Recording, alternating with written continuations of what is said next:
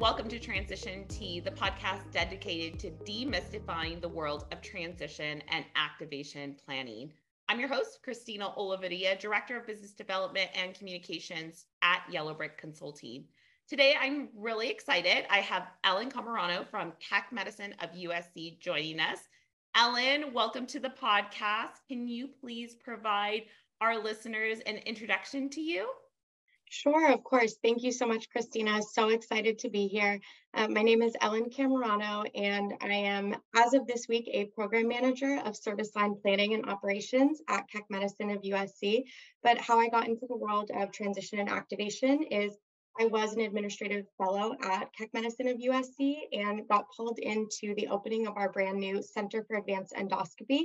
Um, got to work really closely with Christina and the Yellow Brick team to get us a lot closer to opening our brand new center. So I've learned a lot and I'm so excited.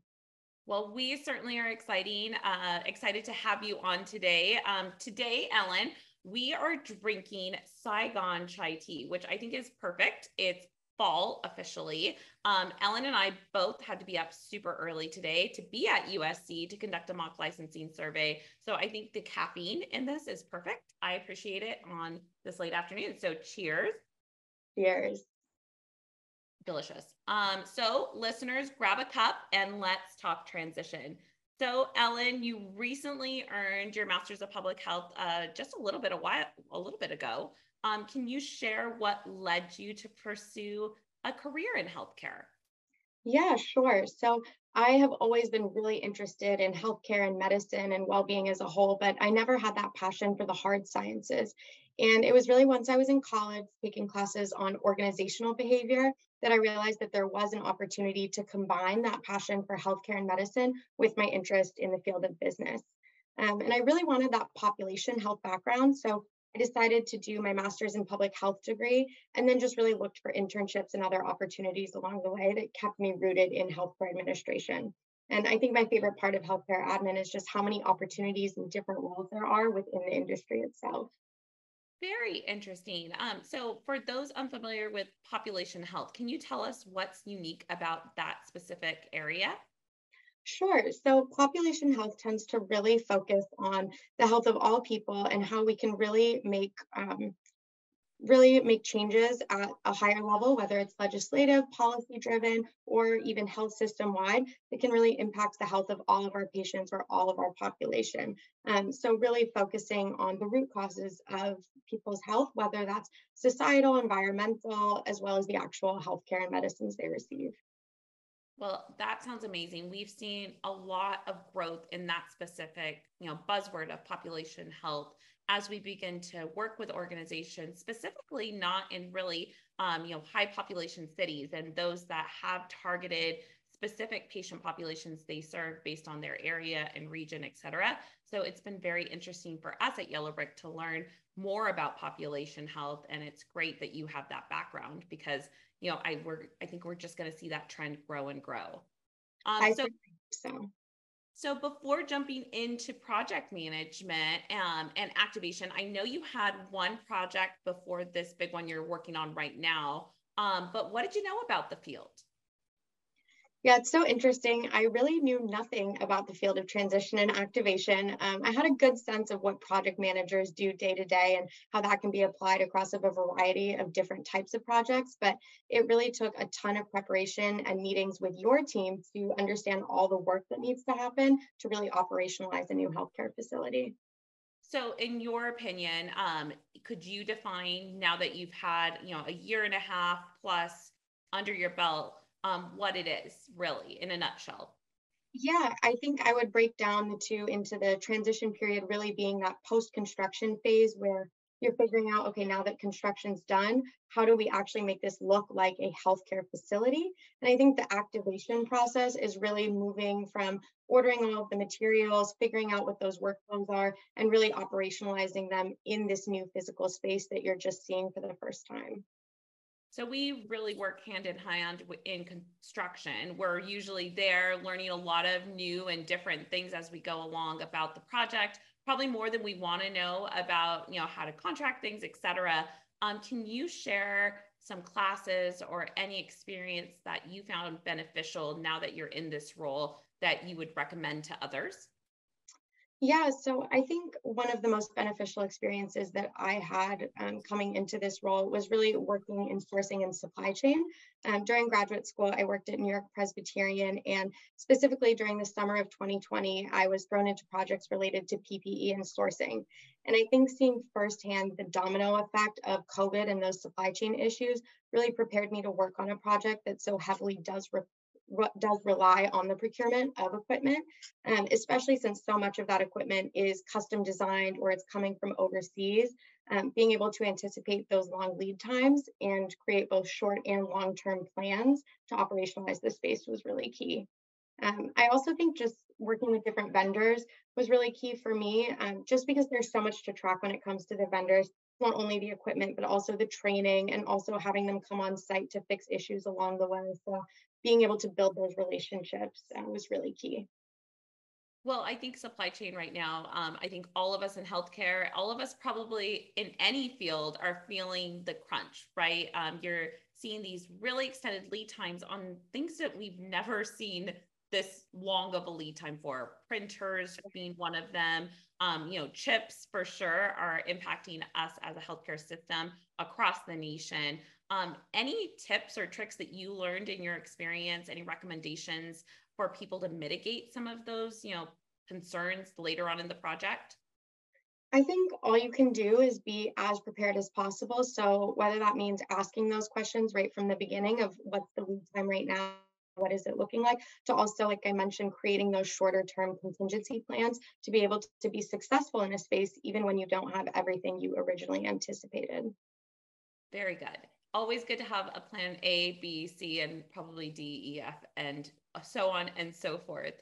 Um, so for those maybe that don't know what a transition and activation project manager does on the client side, I'd love for you to share with our listeners what your day to day looks like on a project. Yeah, that's a great question. And the way I like to think about it is I sort of alternate between playing cheerleader and quarterback. So in many instances, I'm cheering the team on. I'm trying to create the best environment for those clinical and supporting teams to get their work done. And that means coordinating and running meetings, building relationships with internal and external stakeholders, as well as validating workflows alongside our teams. But sometimes I really do get to jump in and help out wherever these teams need me. And when something comes up and there's no clear owner to take it on, I'm often the one doing that task or just working with teams to identify an owner and create a process around it.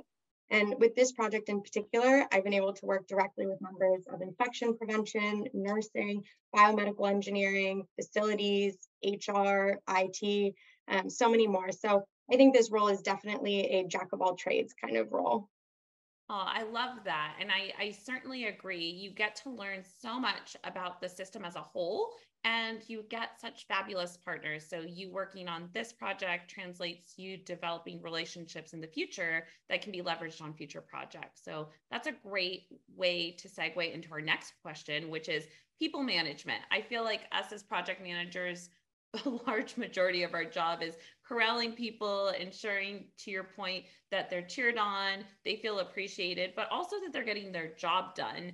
Um, one year in, can you share some lessons learned, um, some maybe roadblocks that you've had, and how you've gotten around those in the year to ensure that the work really does get done because you can't do it all and your team really does rely on you to make sure those boxes are checked, the items are getting done, etc.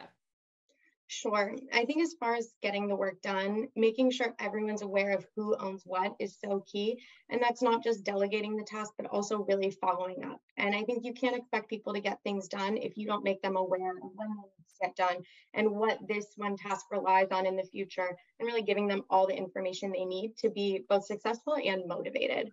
Um, and I think in an industry where everyone is so passionate about what we're doing and we care so deeply for the patients um, people do have strong opinions. And I found that when folks are resistant to change or don't necessarily agree, it's usually because they don't feel they've been part of the conversation. So when it does come to promoting that positive change, I think the best thing that we can do as healthcare leaders is to create those safe spaces where employees at every level feel included, especially the frontline staff who are going to be treating patients in these new spaces that we build.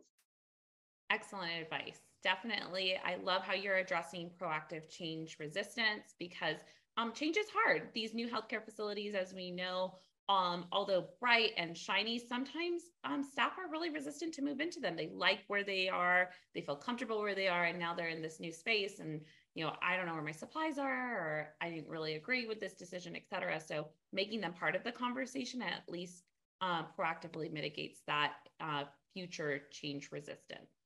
Um, so having a project sponsor is critical to the success. You get to work with our sponsor at this project pretty much on a daily basis.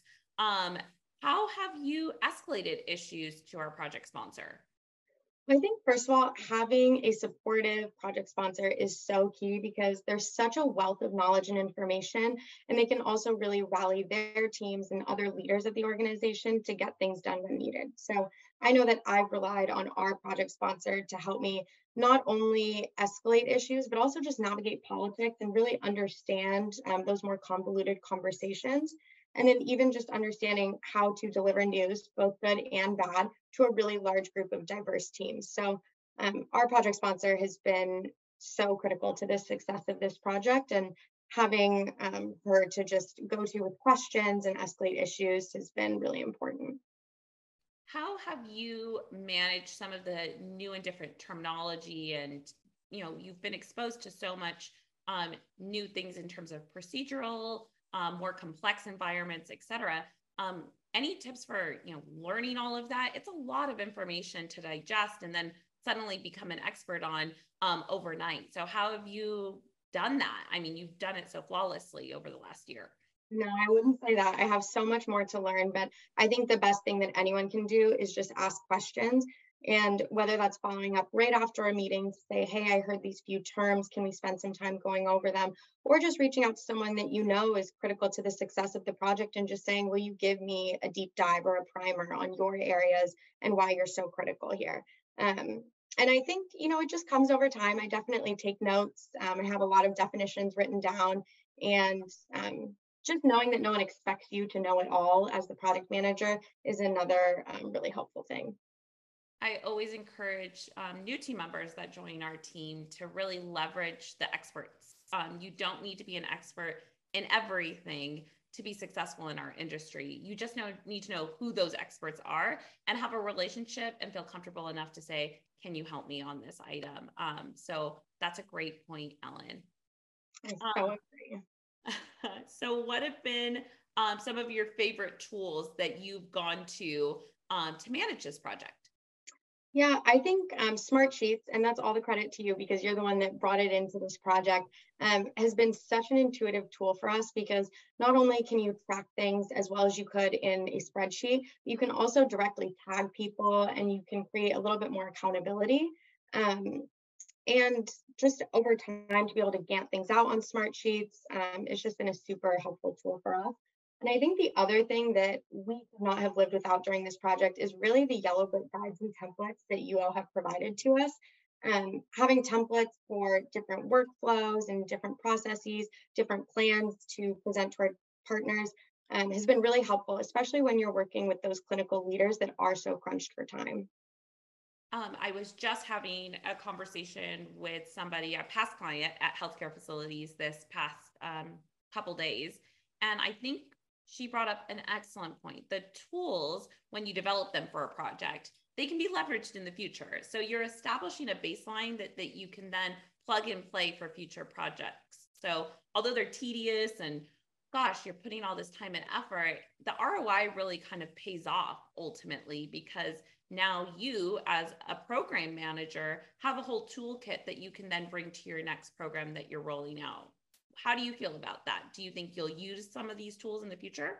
Definitely. I was just about to say, I have already been creating a folder on my computer and saving all of the templates that I can see myself using in this new role.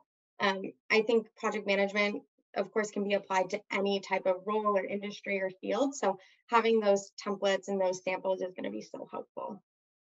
So in the future, in your future role, um, can you tell us some of the skills that you probably will utilize in your new role as a project manager from or program manager from this project? Some of the key skills you've learned?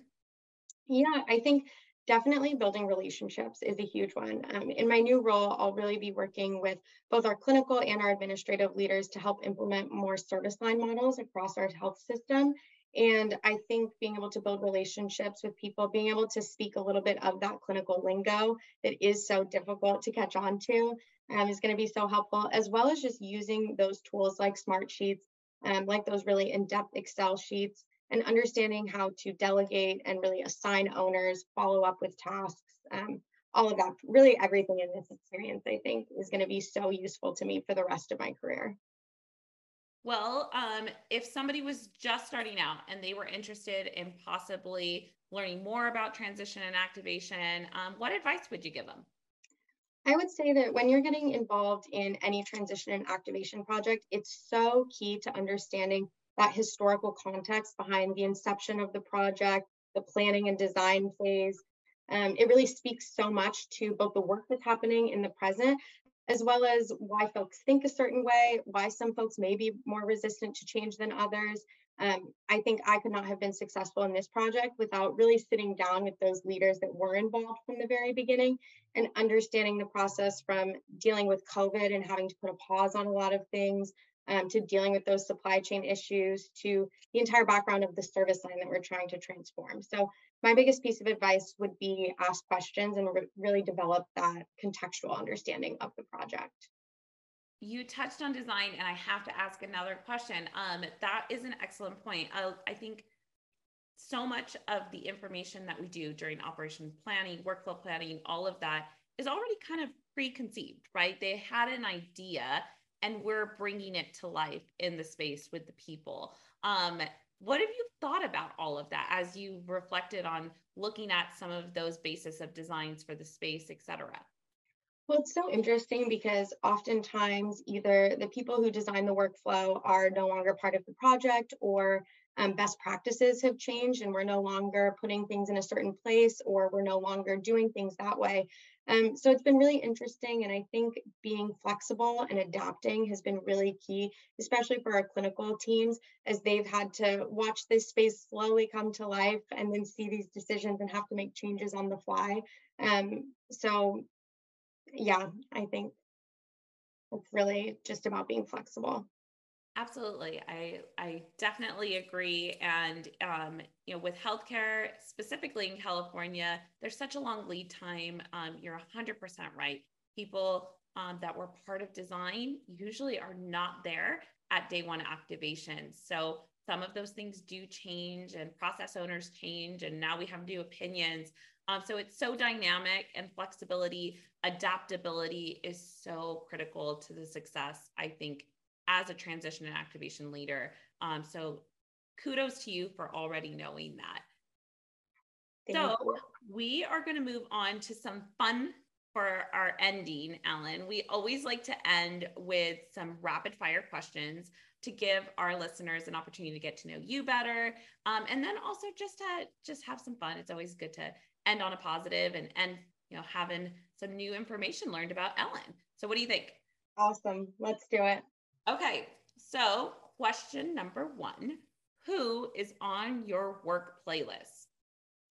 Oh, that's a great question. Um, lately, it's been Sam Smith all the way. His voice is the voice of an angel, and I can really put it on low volume, and I feel so zen and so in the zone. I don't know very many Sam Smith songs other than the ones that I've heard like on the radio, etc. So I definitely will have to try and learn a little bit more about Sam Smith. Very yeah. Cool. Okay. A dream vacation spot that you haven't been already. I, my mom and I have always talked about climbing Mount Kilimanjaro together. And I know that's not very relaxing vacation, but it is an intense trip, which is sort of my family's speed. Um, so I would love to climb Mount Kilimanjaro. It's in Tanzania, in Africa, mm-hmm. and it's one of the highest five or seven peaks. Yeah, I, I would love to do. That. Yeah, the seven like peaks, the tallest peaks in the world, correct? Yes. Oh, wow. That is intense. That would require like prep beyond prep, lots of project management to get you ready for that. Oh yeah, people buy these crazy machines and they simulate being in the high altitude and it's definitely an intense planning process. So yeah. Well, if you do end up doing that, you definitely have to post it on LinkedIn so we can uh, see and celebrate your accomplishment. Uh, podcast or audiobooks? Ooh, podcasts. Um, I do really enjoy the Modern Healthcare podcast, but that's a very, you know, healthcare admin answer. Um, I also love a podcast called It's Me Tinks. That's by one of my favorite people on Instagram, Tinks, um, as well as Girls Gotta Eat. Just two young women, best friends, and talking about lots of um, things that come up when you're a female in your 20s. Oh, very good. Those sound like fun podcasts. I feel like mine are always dark and dreary, or you know, to your point, like work related. So that's do you do like murder mystery or any of that creepy stuff. Um, yes, that I just finished up like a true crime podcast, and it was um like I feel like I haven't been able to sleep. So that would be my problem. um, do you prefer to watch sports or participate in sports? And after your your second answer, I, I think I know the answer. You know, yeah, I think I prefer to participate. Certain sports, love to watch them. I love baseball, go Dodgers. Um, but I do, I do love being active and being outside, especially growing up in Southern California. There's just so much to do here that's active. You have a favorite sport other like that you'd like to play, or do you play baseball? Um, no, I do not play baseball. I actually grew up a figure skater, so that is my favorite sport. Um, um yeah, not very typical SoCal, but um, I did grow up a figure skater, and to this day, I love getting out on the ice. Oh, that is so cool. Very, very cool. Okay, if you could have any animal as a pet you wanted, what would it be? Oh gosh. I, I think a giraffe. Um, they're just so majestic. And I have this dream that I could wake up in my house every day. And if it was a two story house, the giraffe could poke its head in the window every morning and greet me. Oh, well, that would be very cool. A mm-hmm. giraffe is a very unique answer. Um, it's Thanksgiving coming up. What's your favorite Thanksgiving food? Uh, my mom makes this whipped sweet potato casserole, and it's the most delicious thing I've ever tasted. And she'll only make it once a year that is why I love Thanksgiving food because you really only eat it once a year. So it's so good. So true. Delicious. Okay. And the most cheesy question of all this year, I am most thankful for. Oh.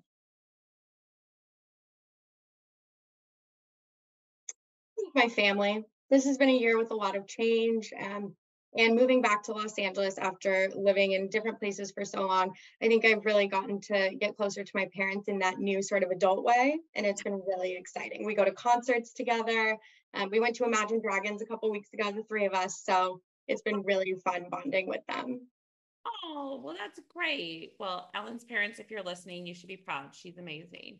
Um, well, Ellen, it's been so nice to talk to you. Um, I get to talk to you pretty much on a daily basis, but talk to you about not work related things. Um, I appreciate your time. Should our listeners want to connect with you further about you, uh, your experience, do you have a LinkedIn that they connect you that they can connect you with?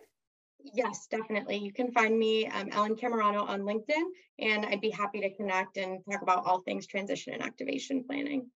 Awesome. Well, thank you, Ellen. Thank you so much for being on this episode of Transition Tea. On our next episode, as always, we'll be joined by another healthcare leader and chat over everything transition and activation. We thank you so much for listening. If you want to hear more conversations like this one with Ellen, please subscribe to our Transition Tea podcast on Apple Podcasts, Spotify, or wherever you like to enjoy your podcast.